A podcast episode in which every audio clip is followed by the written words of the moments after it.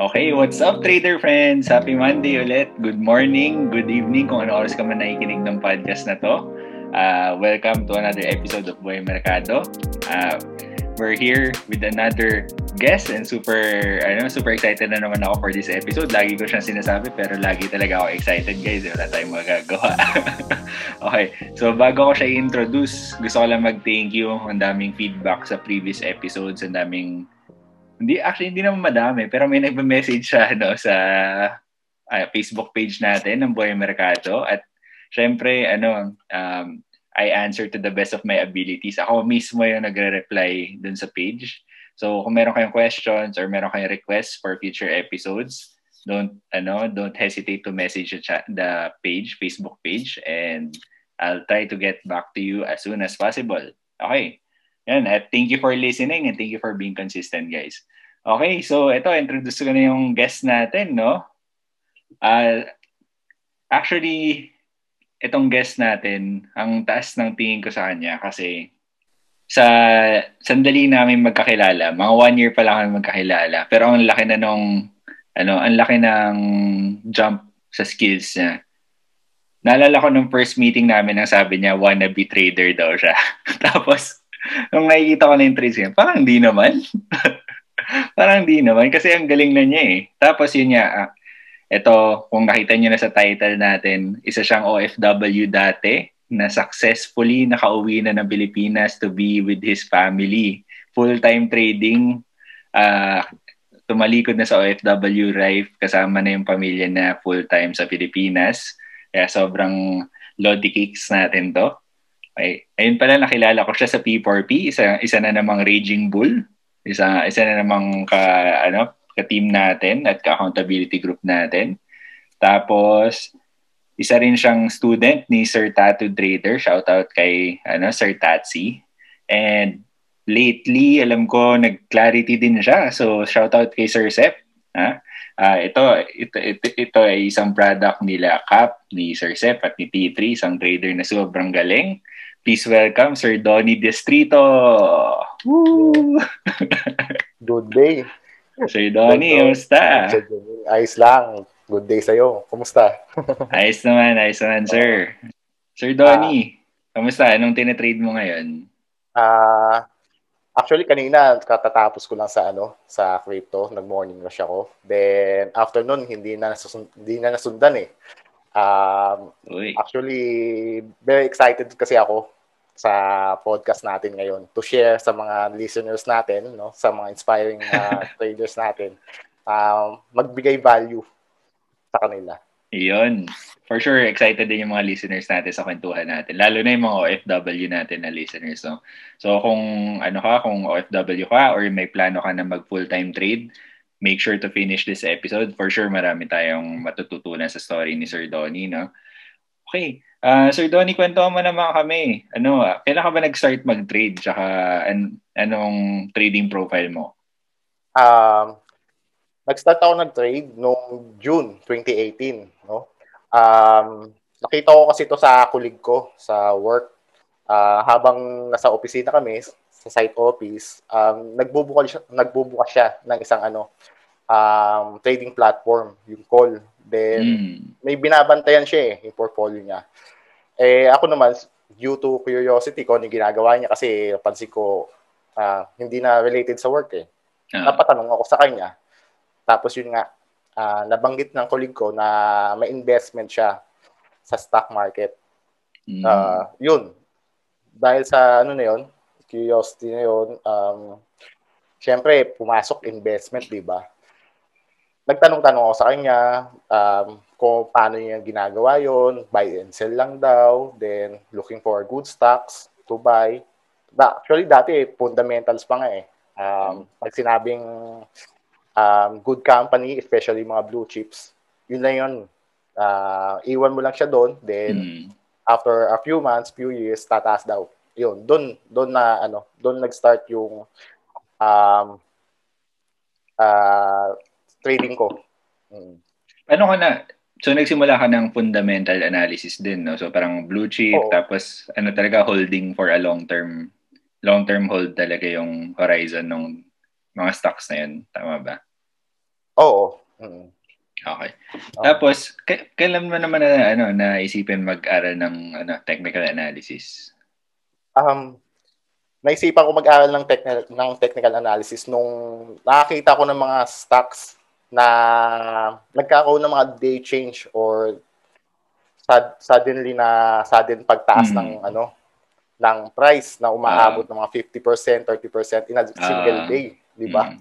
Sabi ko, bakit nagka ako? Bakit ganun? Yung hawak kong stock, eh, yung blue chips, eh, ang mga galon lang niya eh, per day, 2%. Oo, oh, mataas na yung 2%.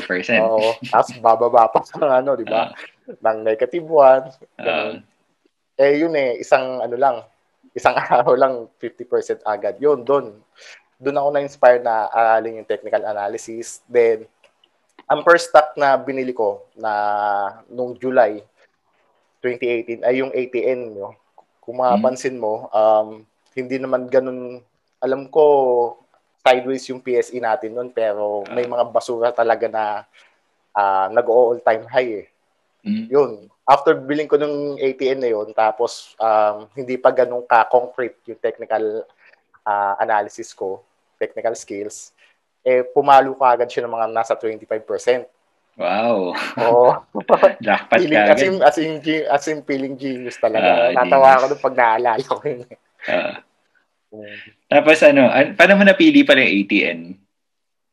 Um, nakita ko siya na ano eh. Um, nakapagbasa, di ba nga nabanggit ko sa'yo na nag-start na ako mag-aaral ng technical analysis. Ah, Um, ang first book na binasa ko noon, yung trading code. mm, ni Jason Cam. Oo, ni Jason Cam. Tapos, ah, sakto, buy on breakout siya noon. Noong time Mm. na yun. Um, ah, sa awa ng Diyos, gano'n. Ah, sakto naman yung bili ko na talagang sa entry ko. Tapos umangat ka agad, umangkada agad. After four days. Ayun. Oh, galing ah. Pero after nun, oh, hindi ko na sundan. Natatawa na lang talaga. okay, shoutout Wala kay ano ha. Shoutout kay Jason Cam. Actually, yun din yung una kong binasa na Oo. trading book kasi so nirecommend din yun nung ano nung upline ko sa upline ko sa trading, yung friend ko Oo. na nagturo sa akin ng trading. Yun din yung nirecommend. So, actually, it's a good read. Kung beginner na beginner kayo, yung mga listeners natin sa stock market at walang wala pa masyadong background sa technical analysis at gusto magsimula, pwede rin yan. Actually, it's a good recommendation. Kasi, Yeah. sinulat yung the trading code na Philippine context. So, yung mga, ano niya, di ba, yung mga example niya talagang Oo. PSEI. Yung charts, PSEI talaga. Okay, so, congrats sa ATN, first trade. So, ano nangyari after? So, nag-25% siya. Ano nangyari? Pagkatapos. Yung gain ko na yung nakuha ko sa ATN, binawi lang din sa mga sumunod na trades. Kumbaga, Oh. hindi siya naging consistent na ano, na nakakuha ko ng ganun ah ah, result Oo. sa trading. So, noong 2018, nag-aral ka by reading books. Ah, ano pang ginawa mo para mag-aral dati? Um, after, actually, after ko matapos yung trading code, tapos hindi pa ako satisfied dun sa result ng um, Mm. trading ko.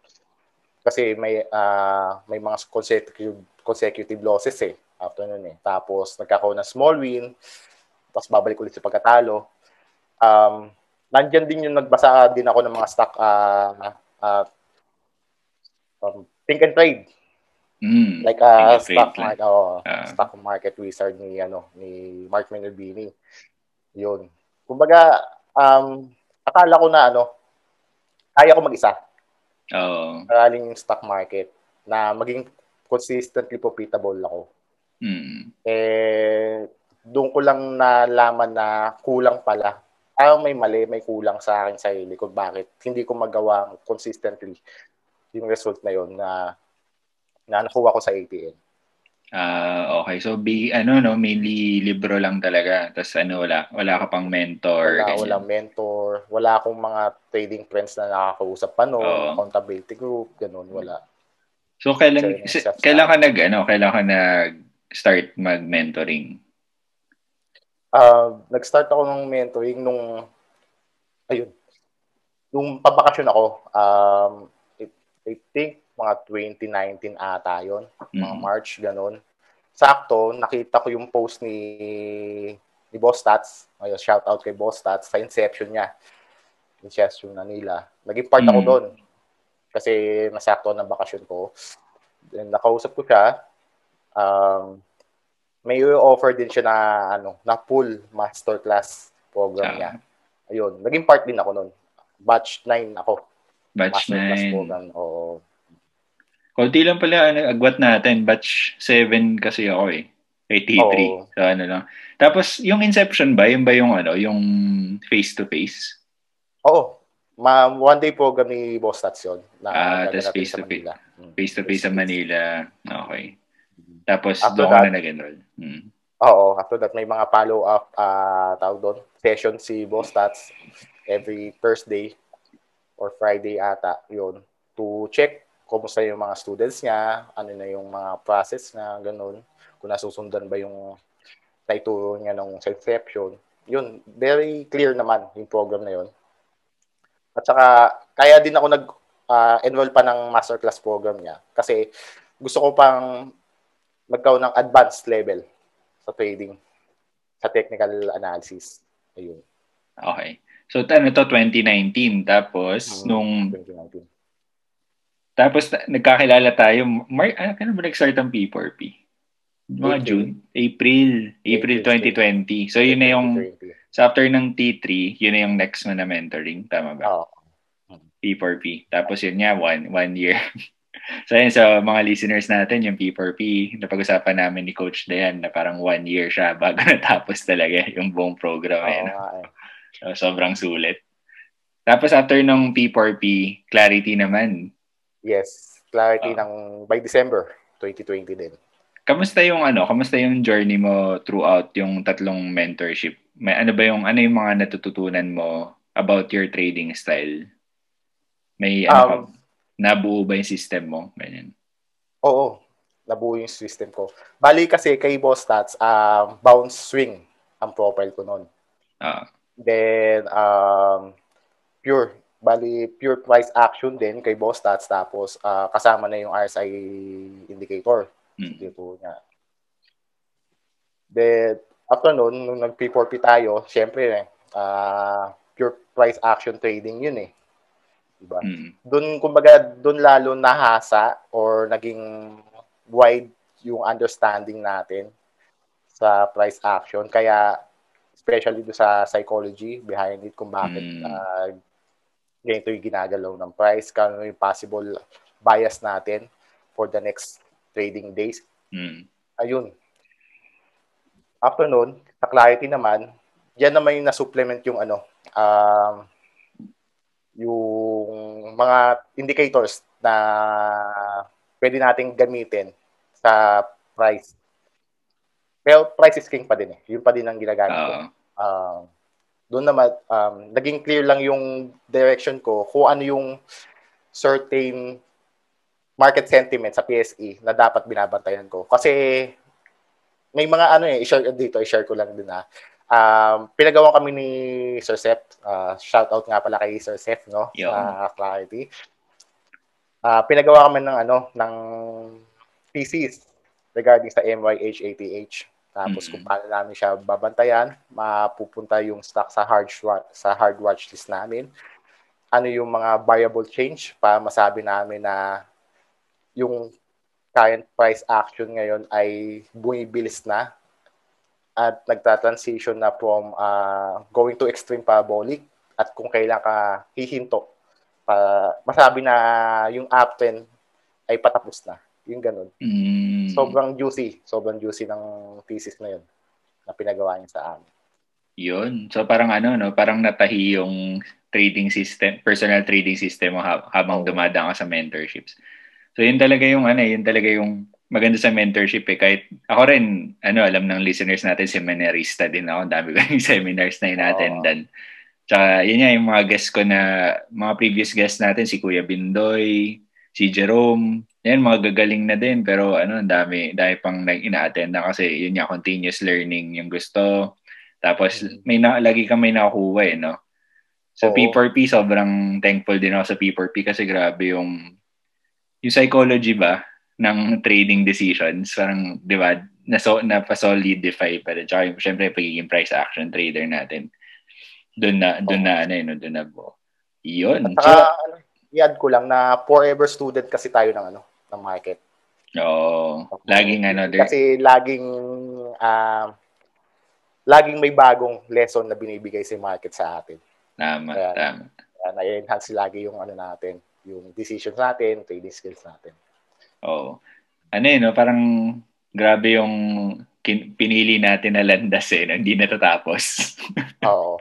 Though ganun din naman sa ano sa life, parang 'di ba? Laging strive for improvement, tsaka strive for new skills. Parang enhance lang lalo sa trading kasi pag hindi ka nag hindi ka nag-aral sa trading lalo mapag-iiwanan ka eh, no. Yun, Oo nga. Yun yung yun yung tingin ko eh kaya kailangan laging lagi kang nag-aaral, don't parang laging sharpen your axe. Kumbaga, lagi sinasabi sa P4P, di ba? Sharp, sharpen your axe. Parang ganyan. Okay. okay. So, ano pa lang, ano? Sabi ni, ano, ni Cap sa atin, ah, sige, uh, the time na you stop learning, hmm. it is the time na you will start dying na. Yun, oh. oh. Yung mga ganyang kwentuhan sa P4P, nakakamiss eh. Kap, oh. baka may ano pa, baka may continuation Susunod pa. program, no? Oo, ready, ready na kami. Ayun, Anong, so ngayon pala, ano, Sir, Sir Donnie, anong trading profile mo? Ah, swing. Swing trader. Swing, swing talaga. Oh. Pero uh, makikita mo naman sa mga post na ano ko, um, post charts ko, mm. trade dissection, na nag-enter din naman ako ng ano, ng mga momentum setup, mga breakout. Pero ang kagandahan lang kasi sa akin, um, yung mindset between two, alam ko na siya kung paano ko siya gagamitin. For example, momentum, uh, ah, CH setup, nag-enter uh. ako. That time na makikita ko na mawawalan na ng momentum yung ano, yung yung price, price action, dapat umexit na ako. Yo. Hindi na ako dapat mag-antay pa ng another uh, pullback din, ganun. Na mag-rally uh. uli. Oh. Unlike pag swing, pag sinabi kong ito, trade objective ko dito ay swing, mag-aantay, willing ako i-accept na magpo-pull back pa yung price, uh, then it will go higher. Or yun, kung short, or it will go lower pa.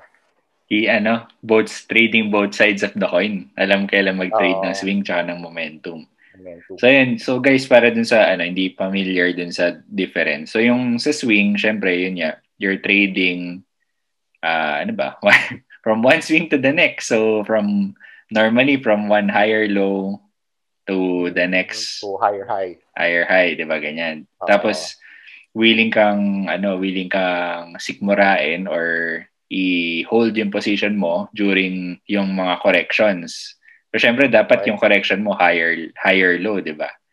Hindi dapat lumagpas ng dun sa buying area mo. Tapos yung momentum naman, yun yung mga parabolic movement na talagang dire-diretso pataas. So iba naman yung objective doon. So, yun yung nakuha ko sa shinare ni Sir Donnie sa atin. No? So, alam niya kung kailan siya exit. Alam niya yung trade uh, trade idea niya is momentum or swing. So, kung sasakyan lang niya yung pataas or willing siyang sakyan din yung minor corrections para mas makuha yung bigger move. Yun. Yun. Grabe, ang galing ah. Ibang level. Ibang level na. Gra- yung ano na yun, yung style na yun actually, it's tinatry ko pa rin siya aralin or i i-perfect ba sa system ko. Kasi yung system ko ngayon is more on a day trading system, di ba? So, uh-huh. though nag-enter na ako on supports ngayon, ha? so it's a big win for me. Nag-enter na rin ako on swings. Pero normally yung mga trades ko, momentum. Kasi, uh, yun nga, pag ano, ang ang selling ko normally pag nawawala na ng momentum eh. So I think it's momentum momentum trades pa din pero I also enter on lower and on higher lows. So yun oh. yung system ko ngayon. Kasi yun, tapos nabanggit ni ano ni Sir Donnie kanina na nag-share siya ng charts. So yun yan nabanggit ko rin nung start na magka kasama kami sa accountability group no. So part ng uh, duty namin as an accountability group is to post our trades. Meron kami Discord server, tapos pinopost namin dun yung mga trades namin. So, syempre, pagka-post mo doon, hindi ka, hindi ka naman nagyayabang, di ba? para mag-post doon. So nagpo-post kami doon to look for feedback and to syempre to share na rin our trades. Baka merong makakuha ng merong baka merong makuha yung mga accountability group namin doon, 'di ba? At syempre kami rin doon sa feedback nila, malaki rin yung tulong sa amin. So if you guys are part of an accountability group, I highly recommend you doing that too. So si Sir Donnie, isa siya sa pinaka pinakamasipag mag-post ng charts sa ano, kahit sa P4P channel. So super helpful 'yan kasi nakikita namin yung trades niya at natututo kami dun sa trades niya. And so thank you Sir Donnie for that. Okay. Salamat. okay. So ngayon, ano, pupunta na tayo dun sa meet ng discussion natin, no? So kaya ako na-invite si Sir Donnie ngayon para i-share niya sa atin yung journey niya from being an OFW sa ano ba tama ba sa UAE Sir Donnie? Oo. Oh. Oh. Tama. Abu Dhabi UAE. Ayan sa Abu Dhabi. And ngayon nasa Pilipinas na siya as a full-time trader. So papakwento lang tayo no. So Sir Donnie, ano anong work mo dati sa abroad? Tsaka gaano ka katagal dati sa UAE? Balik dumating ako sa UAE uh, around February 2012 mm. uh, sa Abu Dhabi mismo Then, nag-start ako sa isang company, small company, as a engineer. Pero mm. yung work ko noon, uh, hindi siya ganun well compensated. Tapos heavy yung effort. Meaning na naandyan yung uh, magda-dropsman ka pa, magkakaroon ka pa ng project supervision, then uuwi ka pa ng late. Eh sabi ko, kaya nga ako nag-abroad eh, para ano, um, yung mga basic needs ng family ko ay may provide ko pero ganito lang yung compensation ko. Sabi ko, uh, after nun, um, lumipat na ako ng company. For yung remaining na, ay, 8 years ako nag, ano, nag-abroad. Then, yung remaining na years ko, around 6 years, nandiyan na yung ano, um, nakuha ko yung uh, compensation na gusto ko. Then, nakakapag-ipon-ipon na ako. Tapos, ang project title ko na, na as a quantity surveyor. Pero, field pa din siya ng engineering. Mm. Yung quantity surveyor kasi, ito yung um, gumagawa ka ng any variation orders or changes sa projects, mm. sa scope ng projects. Then, uh, nandyan din yung contract administration uh, na kung saan eh, uh, need mo magbigay ng any recommendation sa project managers mo mm. with regard sa mga contracts, kung ano yung um, uh, responsibility or account accountability ng ano ng isang stakeholders or even yung ano yung, yung contractor mismo. Uh-oh. Then nandiyan na din yung gumagawa ko ng payment uh, para sa client namin. Kasi ako representative kasi ako ng ng contractor para sa mm. mga ganyang payments so, mm. after. Then after nun nakapag-ipon-ipon na ako, um, Bali, hindi ako satisfied na na nakukuha ko yung salary na gusto ko. Pero yung feeling ko na no homesick ako. Oh. Kasi sa loob ng 8 years na yun, oo nga, um, well compensated ka nga, nabibigay mo yung needs mo, pero parang may kulang, hindi ka masaya. Mm. That's the time na nag-isip na ako ng in, any investment pa uh, after sabihin natin na after 10 to 15 years, eh, makapag, makauwi na ako ng Pinas, then I will go live with them na. Yun. Oh. So ano no, 20, so recap ko lang, 2012 ka pumunta ng Abu Dhabi, Dhabi. 2014 lumipat ka ng trabaho. Oo. Tapos yun yung yun yung trabaho mo hanggang 2020, tama ba? Oo. Oh, okay. So hindi ka na ano, galing ah. Ang tagal mo din doon ah, 6 years. Tapos, uh, na, so sabi mo, nabanggit mo na ako may yung sweldo na gusto mo, tapos nakakapag-provide ka naman sa family, pero homesick ka. So, mag-is tama ba? Mag-isa ka lang sa Abu Dhabi oh. for 8 years. Hmm. Tapos, nakaka-uwi ka ba ng Pilipinas? Um, hindi every year. Hindi every ano, year. Kasi nandiyan ako, nag-take ako ng ano eh, ng masteral sa Abu Dhabi. Ah, talaga? Ayos ah. Oo. nag-take ako ng masteral program sa under PUP uh, OUS mm. uh, ng Master in Construction Management. Oh, congrats, Then, Masters. Oo. Uh, um, nag-start ako mag-master noong 2018. Then, 2018, 2018. Ah. Then, I graduated 2020 din. Wow, recently lang pala, di namin alam ah. Congratulations, Oo, sir. Ah. Tapos ano, kasi Ah. go, go lang. Ah, before ano yun, before P4P. Before P4P, Oo. dapat pala nag-party tayo. Sayang. Di ba namin alam. Okay. So, tapos kailan ka nag, nag-trade ka 2018? So, dun, Oo. Oh, 2018, tas 2020, umuwi ka. Ang bilis ah, two years lang. So, paano, paano mo na-decide na ano pala, na gusto mo na mag full-time? Um, sa loob kasi ng two years na yun, ah nandyan yung talaga yung um, eagerness ko na matuto sa trading, sa technical analysis. Um, nandyan na yung nagpupuyat ako, uh, sinakripi, although na magkasabay yung master program ko, master one ko, Oo nga, Yung no? Sabay ko. pa. Mm. Nandiyan yung in-schedule ko talaga. Every Friday kasi yung master ano ko eh, classes ko eh. Every Saturday, um, wala akong pasok noon. Talaga sinet aside ko yung araw na yun to study technical analysis. Tapos, mm, eh, ang dami ko talagang binabaktis na charts. Na, na after ng, T- ng TT program, ayan na, may nagkaroon ng kahit papaano na dati sa bug eh ang dami kong tinitira na trades, di ba? Mm. May breakouts, may ano, tapos without having right mindset pa. After ng TT program, yan, nag-start na medyo na-align-align na.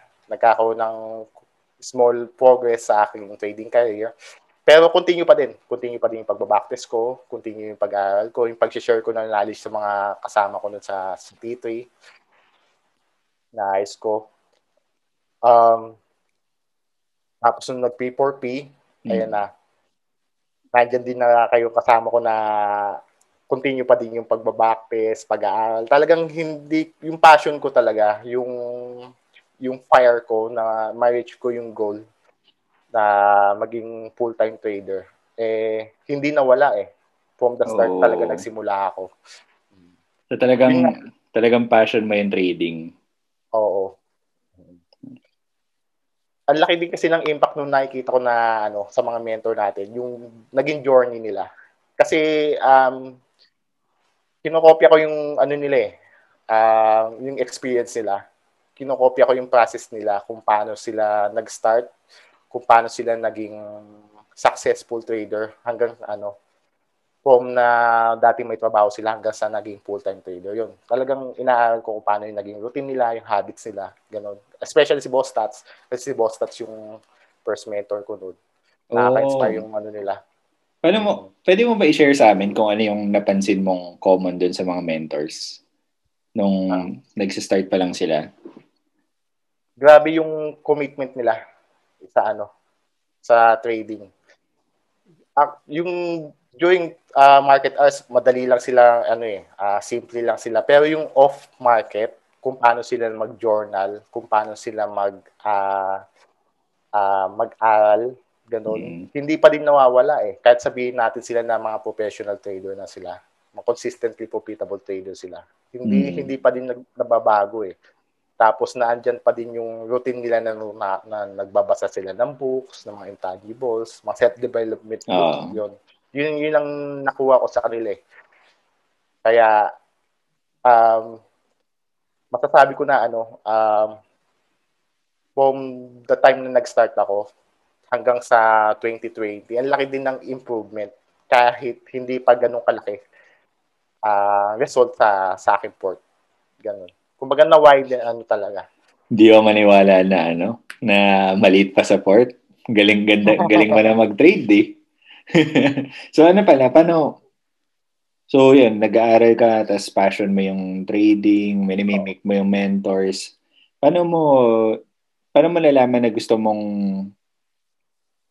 so, habang nag-aaral ka ba, bigla na lang pagising mo isang araw, parang, wow, gusto ko mag full-time? Or paano mo siya na, paano mo naisip? Nag, conscious decision ba siya? Or parang, naisip mo kasi na gusto mo, gusto mo nang umuwi ng Pilipinas, kaya, kaya inisip mo mag full-time trading ka. Hmm. Nag-start yun na ano uh, nakausap ko si Boss Tats before ako bumalik ng Abu Dhabi mm. for vacation. Uh, sabi niya sa akin, uh, mag-set ako ng goal. Then, para magkaroon ka ng vision kung kailan ka ba talaga magiging full-time trader. Kasi na-share ko sa kanya, sa kanya na ano eh, boss, that's ba, plano ko after 2 to 3 years pa eh, na maging full-time ah. trader. Ganun. Sabi niya, masyado matagal. Hindi mo kailangan wow. maging 100% ready before mm. you go full-time. Sabi niya. Mag-set aside ka ng budget, then you are already 70 to 80% ready ka sa technical skills, tapos may right mindset ka, pwede ka namang ano eh, pwede ka na mag-lift of faith. Sabi mo sa akin ganun. Mm. Then the rest, arali mo na habang nandito ka sa Pinas. Kasi um, yung being a full-time trader, uh, yan na yung magiging work mo eh for uh, for for the next 5 years, 10 years kung hanggang kailan kailan mo gusto mag-trade eh. Um, gawin mo na lang yung work, kung ano yung work ethic mo, kung bakit ka naging uh, successful e- engineer sa UAE, ilipat mo. I-divert mo sa trading. Kung paano yung habit mo na gumigising ka ng sobrang aga to go to work, di ba? Uh, ako kasi doon laging perfect attendance ako doon eh. Hindi Yun. ah mapapa-absent lang talaga ako pag sobrang sama na ng pakiramdam ko, ganun sakit, ganun. Tapos kung need mag-overtime gagawin ko. Yun, yun ang ano, yung ginawa ko din sa trading. Kaya nung Yun. nag-start tayong P4P hanggang sa 2020, tapos nakuha ko na yung niche ko na kung saan eh sabi ko, eto na yung ano, eto na yung right time para masabi ko na I can go full time tapos may niche na ako na kung saan pwede na akong kumita. Yun. Very so, disciplined. Tsaka yung ano, yung anyone. ano talaga, yung work ethics talagang natatransfer yan kahit sa ang ano yun, kahit sa ang profession. Oh. Lalo na sa trading requirement, yung work ethic talagang kailangan ng kailangan mo maglaan ng oras, tsaka ng effort hmm. para mag-aral, no? Sobra. So, congratulations on that transition, Sir Donnie. Na, mukhang sa, sa story mo mukhang okay yung work ethic mo kasi nakakapag-MA ka, tsaka trade, tsaka nagtatrabaho at the same time. So, congratulations. Uh, right. So, kung nakausap mo si Sir, si Boss Tat, sabi niya, ano, masyado matagal yung 2 to 3 years. Kailan to? Mga 2018 ba to? 2019? Hindi. Um, 20... Ano? January 2020. Oh, bilis ah. Oo, January 2020. Oh, sabi January 2020. Kaya sabi ko, sige, boss stats, sabi ko, ganun. Magsiset ako. Gagawin ko ano, kailangan by January 2021, nasa Pinas na ako. Wow, ang galing. Uh, one, one year lang. One year. Mm. So talagang natu, natu, natupad yung sinabi niya na matagal yung 2 to 3 years kasi na, nat, natalo mo yung 2 to 3 years, no? So one year lang. So ano, kailan kailan ka ano, kailan ka nag-resign? Um, December. December 2020. Hmm. Tapos, nasa... Tapos, may one month akong na, ano doon, na handling over. Kaya sakto, uh, may January, ano, January... December 31,000. ang galing, ah, ang galing, ah. Vision, talagang uh, vision, no? Congratulations, as nakaka six months ka na din na, ano, hmm. full-time trader sa Pinas. sir. Um, after nga nung sabi ko, nung nagpasa ko ng resignation, I'm very happy na i-share ko to kay Cap, kay Sir Messino, kay ano, kay Boss mm. Tats na, na nag-assign na ako. Kasi sila nga ano eh, uh, sila nga yung tawag doon. Mas masaya pa nga sila sa akin eh.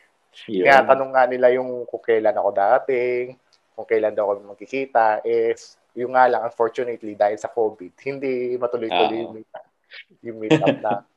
Yaman, matatapos din to. Matatapos oh, din na COVID, magkikita rin ka grabe yung ano no? Grabe talaga yung effect ng mentor no? Yung feeling ko kung di mo nakausap si Sir Tats si Boss Tats last year baka nasa ano ka pa nasa Abu Dhabi ka pa no? Oh. yung yung yung mentor na nagpo-push sa'yo grabe sobrang laking ano talaga laking difference pag meron kang mentor na nagpo-push so thank you kay Boss Tats. Shout out kay Boss Tats ulit. Grabe. Ano for sure na bago mo yung buhay ni ano ni Sir Donnie o hindi kayo oh. nag-uusap, no? Grabe. Na-imagine. yun talaga yung umano sa isip ko ngayon. Parang, paano pag di kayo nag-usap or hindi mo, wala kang mentor, sino yung magpupush sa'yo, di ba? Oo. Grabe. Napaka-accommodate kasi ni Boss Tats. Kahit Oo, na eh. sobrang busy schedule niya, mag-send, mag-PM ka lang sa Discord, ayun, sasagot talaga siya. Yun. Baka naman, sir, ano, boss stats. Sige, may message ko nga yun minsan. So, at, ayun, so nag-resign ka December 2020, nasa Pilipinas ka na by January of 2021. Pero before that, before ka nag-resign, for sure marami kang ginawa ng mga preparations para ma-make sure na pag uwi mo ng Pilipinas, ah, seamless yung transition or at least ready yo ready ka, ma- may pambayad ka ng bills. Kasi, sy- syempre sa trading naman, hindi naman ano, hindi ba? Hindi naman tayo palaging panalo. Or, Oo. Syempre, nagsistrive tayo na maging ganun. Pero, syempre, hindi pa rin 100% ng trades natin panalo. So, paano, paano ka nag, ano, paano ka nag-prepare dun sa transition from being an OFW to uwi ka na ng Pilipinas, full-time trader? Hmm.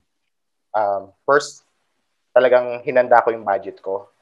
Um, yun nga, may one year ako na na fan para Yun, masustain one year. ano ko. Oo. Then, okay na yung fan ko din sa ano, sa trading para sa PSE. At saka may set may set aside din ako na ano eh, na fan for other market tulad nga ngayon, crypto. Ayun. Ayun, dito ko siya ginagamit ngayon. Mapaikot ko naman siya.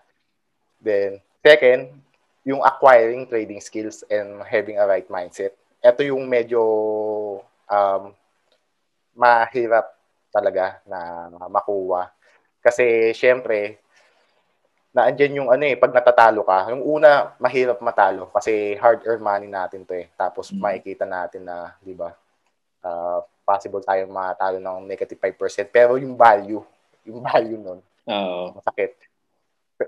Nung dumating yung time na ano, na, o nga, no, um, yung losses kasi inevitable, ah, hindi talaga matatanggap. Ay, hindi matatanggap. Ah, I mean na, hindi talaga may iwasan. Mm. Yun yung term. Sa, especially sa trading. Dapat talaga, um, matanggapin na natin to. Yakapin na natin to. Tapos, then move on after nun. And prepare for the next opportunity na dating. So, yung mga ano, um, ano pa ba? Nandito yung ano, sobrang heavy ko sa pagbaback test, then forward test. Kung ano yung mga binack test ko, pino-forward test ko din yun sa ano, sa loob ng isang taon.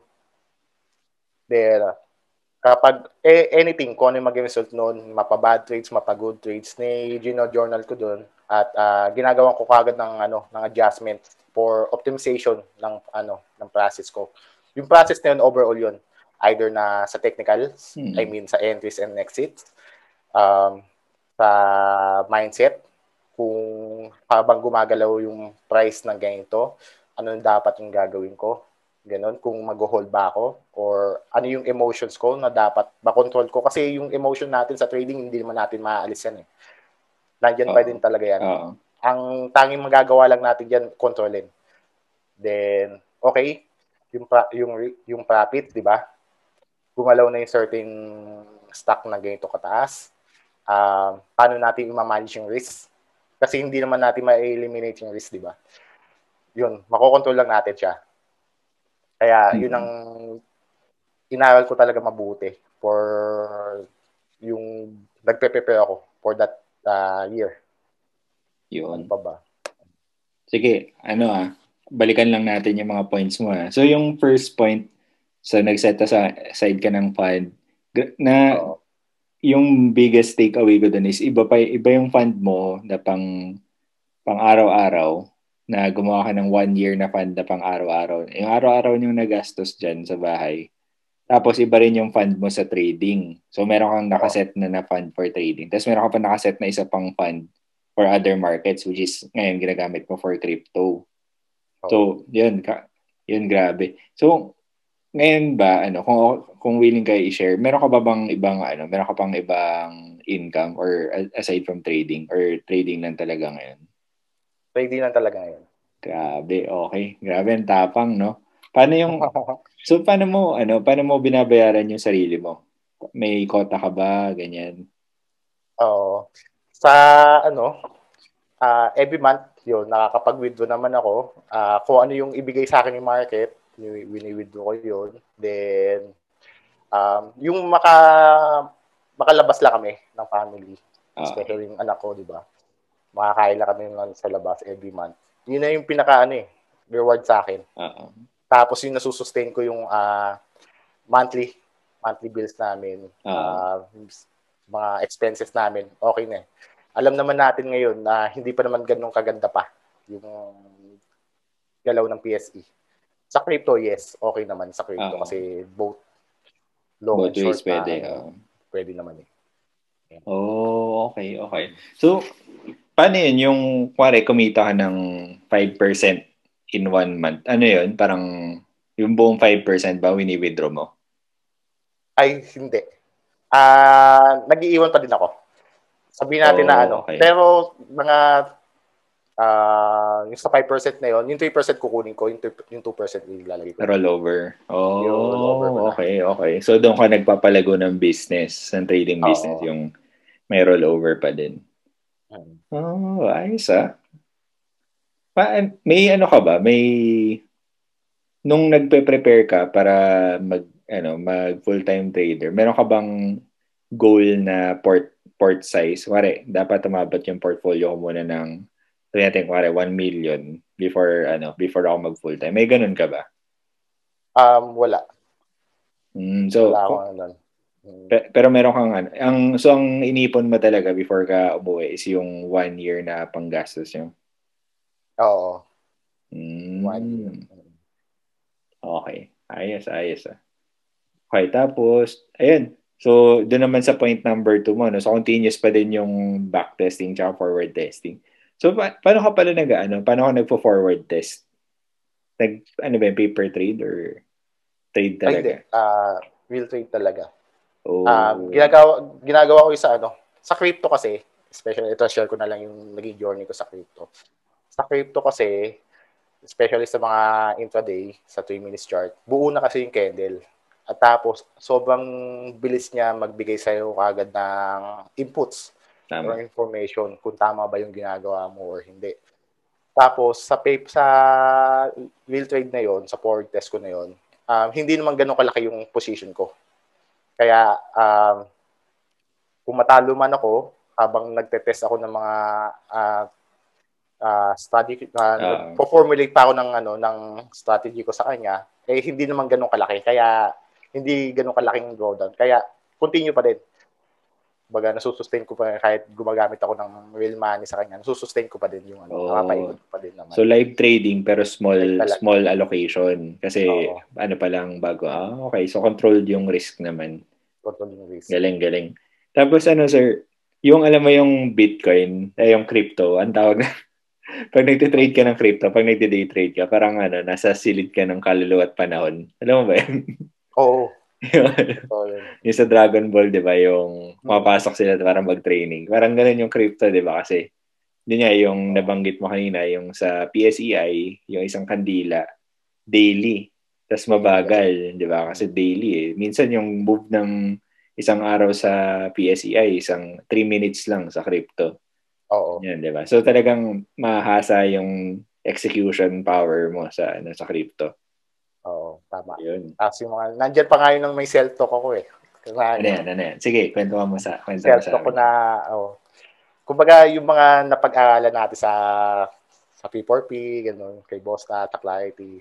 Kumbaga, uy, ganito na yung pinapakita na price action ah. Ano yung dapat maging reaction ko? Ano yung dapat magiging adjustment ko sa kanya? kung sakaling uh, may invalidate yung trade idea ko, ganun. O pag kung sakaling nasunod yung bias ko, okay, ano naman yung susunod na trouble area na kung saan eh ma-reject talaga yung price or may mga sa area na to, may mga susunod ba na buyers o wala. Mga ganun. Kaya mm-hmm. ano eh, nakakatuwa. Nakakatuwa yung crypto. Talaga napabilis yung Oh, parang learning. Actually, alam mo, ginagawa ko din yan. Yung, pero parang talking to yourself na parang uh minsan eh, tingnan ako nung asawa, parang ano ba to? ano eh, gumagana siya kasi di ba, parang nabovocalize mo kung ano yung plano mo. So, lalo siyang nakakatulong sa execution kasi alam mo na kung ano yung gagawin. Tapos uh, nabanggit mo to kanina na methodology, actually nakip, narinig ko na methodolo, methodical, oh, methodical. Oh. methodical ka sa approach mo sa trading na parang oh, enter ako dito, pag gumalaw ng pataas, ito gagawin ko, pag pababa, ito gagawin ko. So sobrang lahat ng ano lahat, lahat ng situations covered. So yun yung trading oh. na talagang for me high level trading kasi di yun nga, hindi natin alam kasi kung ano magag- yung gagawin ni market, 'di ba? Pero pwede tayong magplano based on yung mga possible niyang gawin. So, para hindi ka hindi ka magugulat na ay ano na pala bumagsak or so tumaas na pala. Alam natin every step of the way ano yung gagawin. So, congratulations on ano on being met, uh, met methodical trader. okay. So, ayun, meron ka pa bang ano? Meron ka pa ba, kanina nag-iisip tayo kung ano yung mga ginawa mo para mag-prepare. May naisip ka pa ba na additional? Um, uh, prepare Nandiyan din ano, nagbabasa din ako ng books. Yan. Yun. Uh, self-development books. More on Nabasa ko yung ano, yung mastery ni ano, hmm. ni Robert Greene. Yun. Yun sana yung tantanungin ko eh, kung ano pa ba, kung trading related ba siya or talagang ano, hindi na, parang ano na lang, no? Personal Oo. development. Pero may apply naman sa trading skill. Oo okay, naman. Oo. Kasi, ang, in short, ang mga master kasi doon, uh, inuulit lang nila yung repeat yung ano eh, yung process nila sa sa bagay na passion talaga nila. Na talaga yung ano kaya yun din ang ginagawa ko sa trading. Kung ano na yung process ko lagi ko lang talagang ano inuulit-ulit repetition lang. Oo. Repetition is a mother of skill. Ika nga ni Kam. yun. Yun yan. Tapos may, actually narinig ko rin to sa MYM ata, yung mga mentors natin.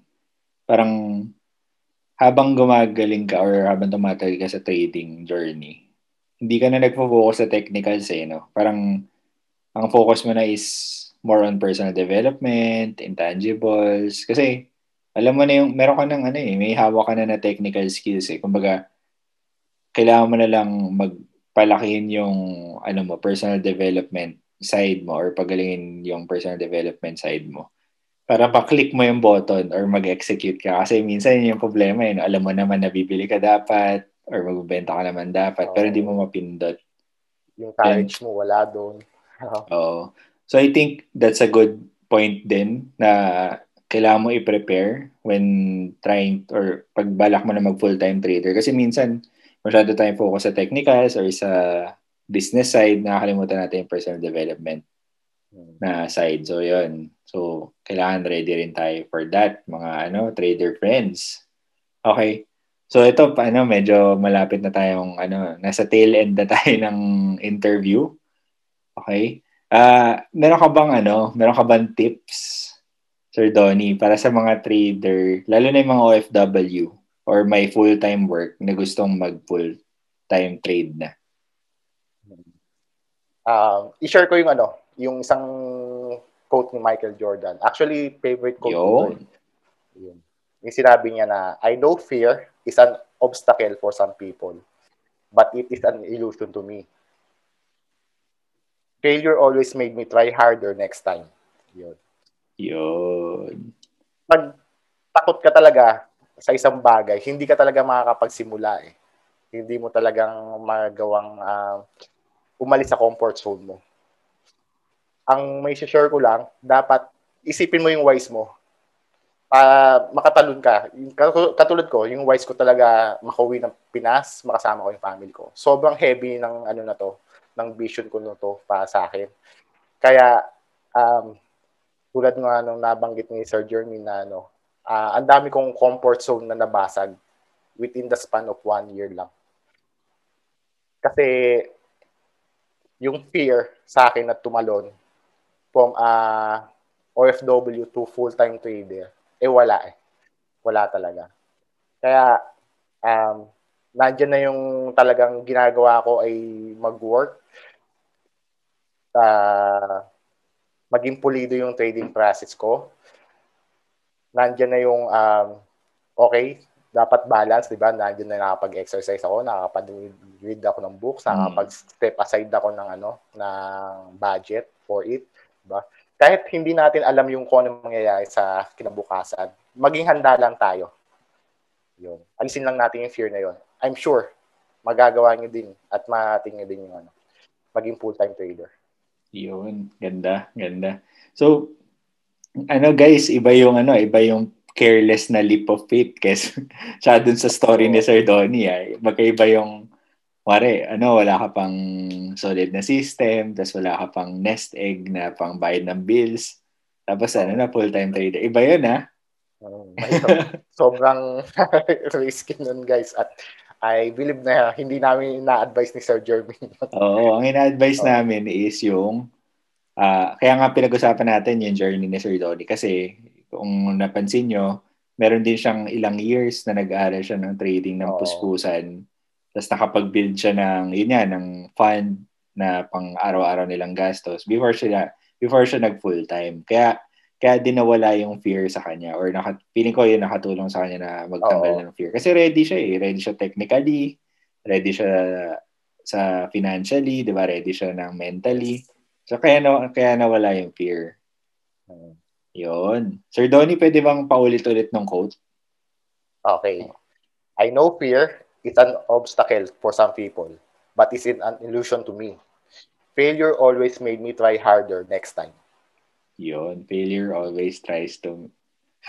oh, failure, failure always made me makes try, me try harder, harder next time. Next time. Yun. Ganda na na. Pang ano, parang gusto ko i-print yan ha. Thank you, oh. Sir Donnie, for sharing ha. Ngayon ko lang narinig yan actually. Oh. So, ngayon, sinesearch ko na siya sa Google. Gusto ko na siya i- i-print. Uh, thank you, thank you for sharing at sana nakatulong din niya sa listeners natin. No? Thank you. Okay. Sir Donnie, before tayo matapos, meron akong surprise question sa'yo. Ah, sige. ano Hindi yun? ka na ba?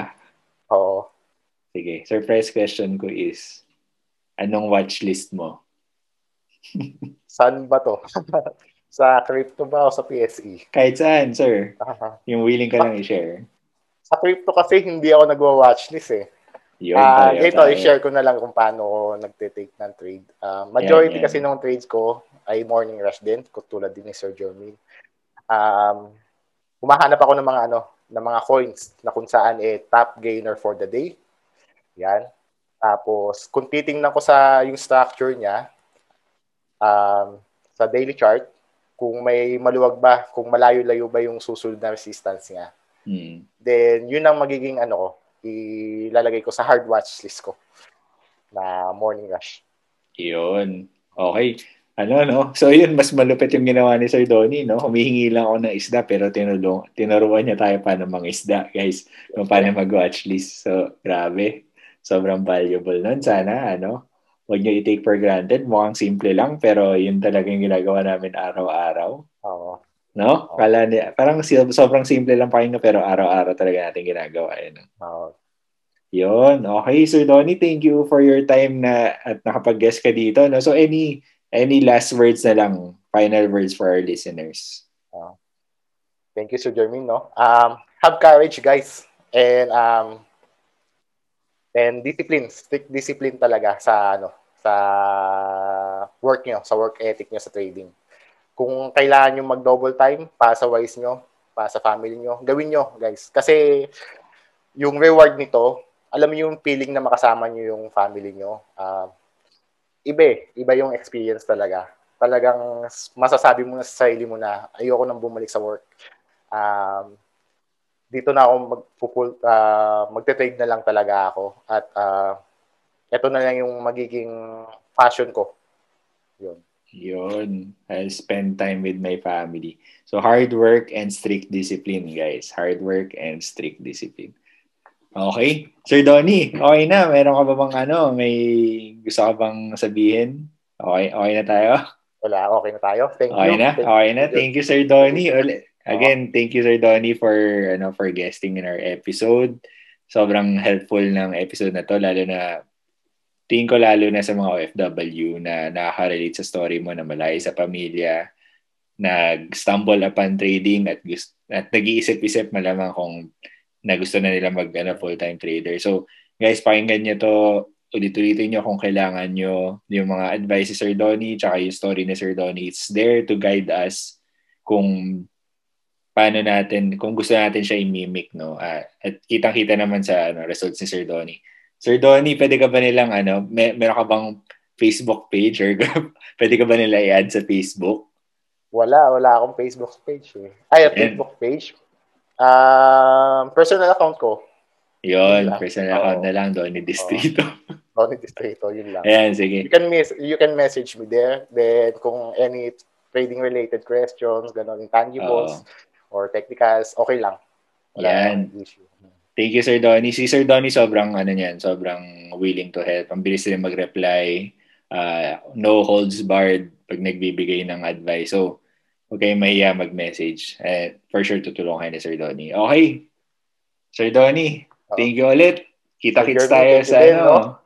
Thank you for this, ano. Oh. Guys, thank you for listening for My another honor. episode na Buhay Mercado. At uh, next next week, kita, kita hits tayo ulit. Sino kayang guest natin? Guys, okay. Bye-bye! Bye! Salamat! Bye! And that's another episode of Buhay Mercado. Again, huge thank you to Sir Donnie for sharing his OFW turned full-time trader story with us. Hopefully, may natutunan kayo while listening to our conversation at may nakuha kayong tips on what you need to have before jumping into full-time trading. Kung nakatulong ito sa trading journey mo, please share the podcast to your trader friends. Also, please follow Buhay Mercado on YouTube and Spotify. Meron din kami Instagram at Buhay Mercado and please like our Facebook page, Buhay Mercado Podcast. Thank you at kita-kits sa next episode.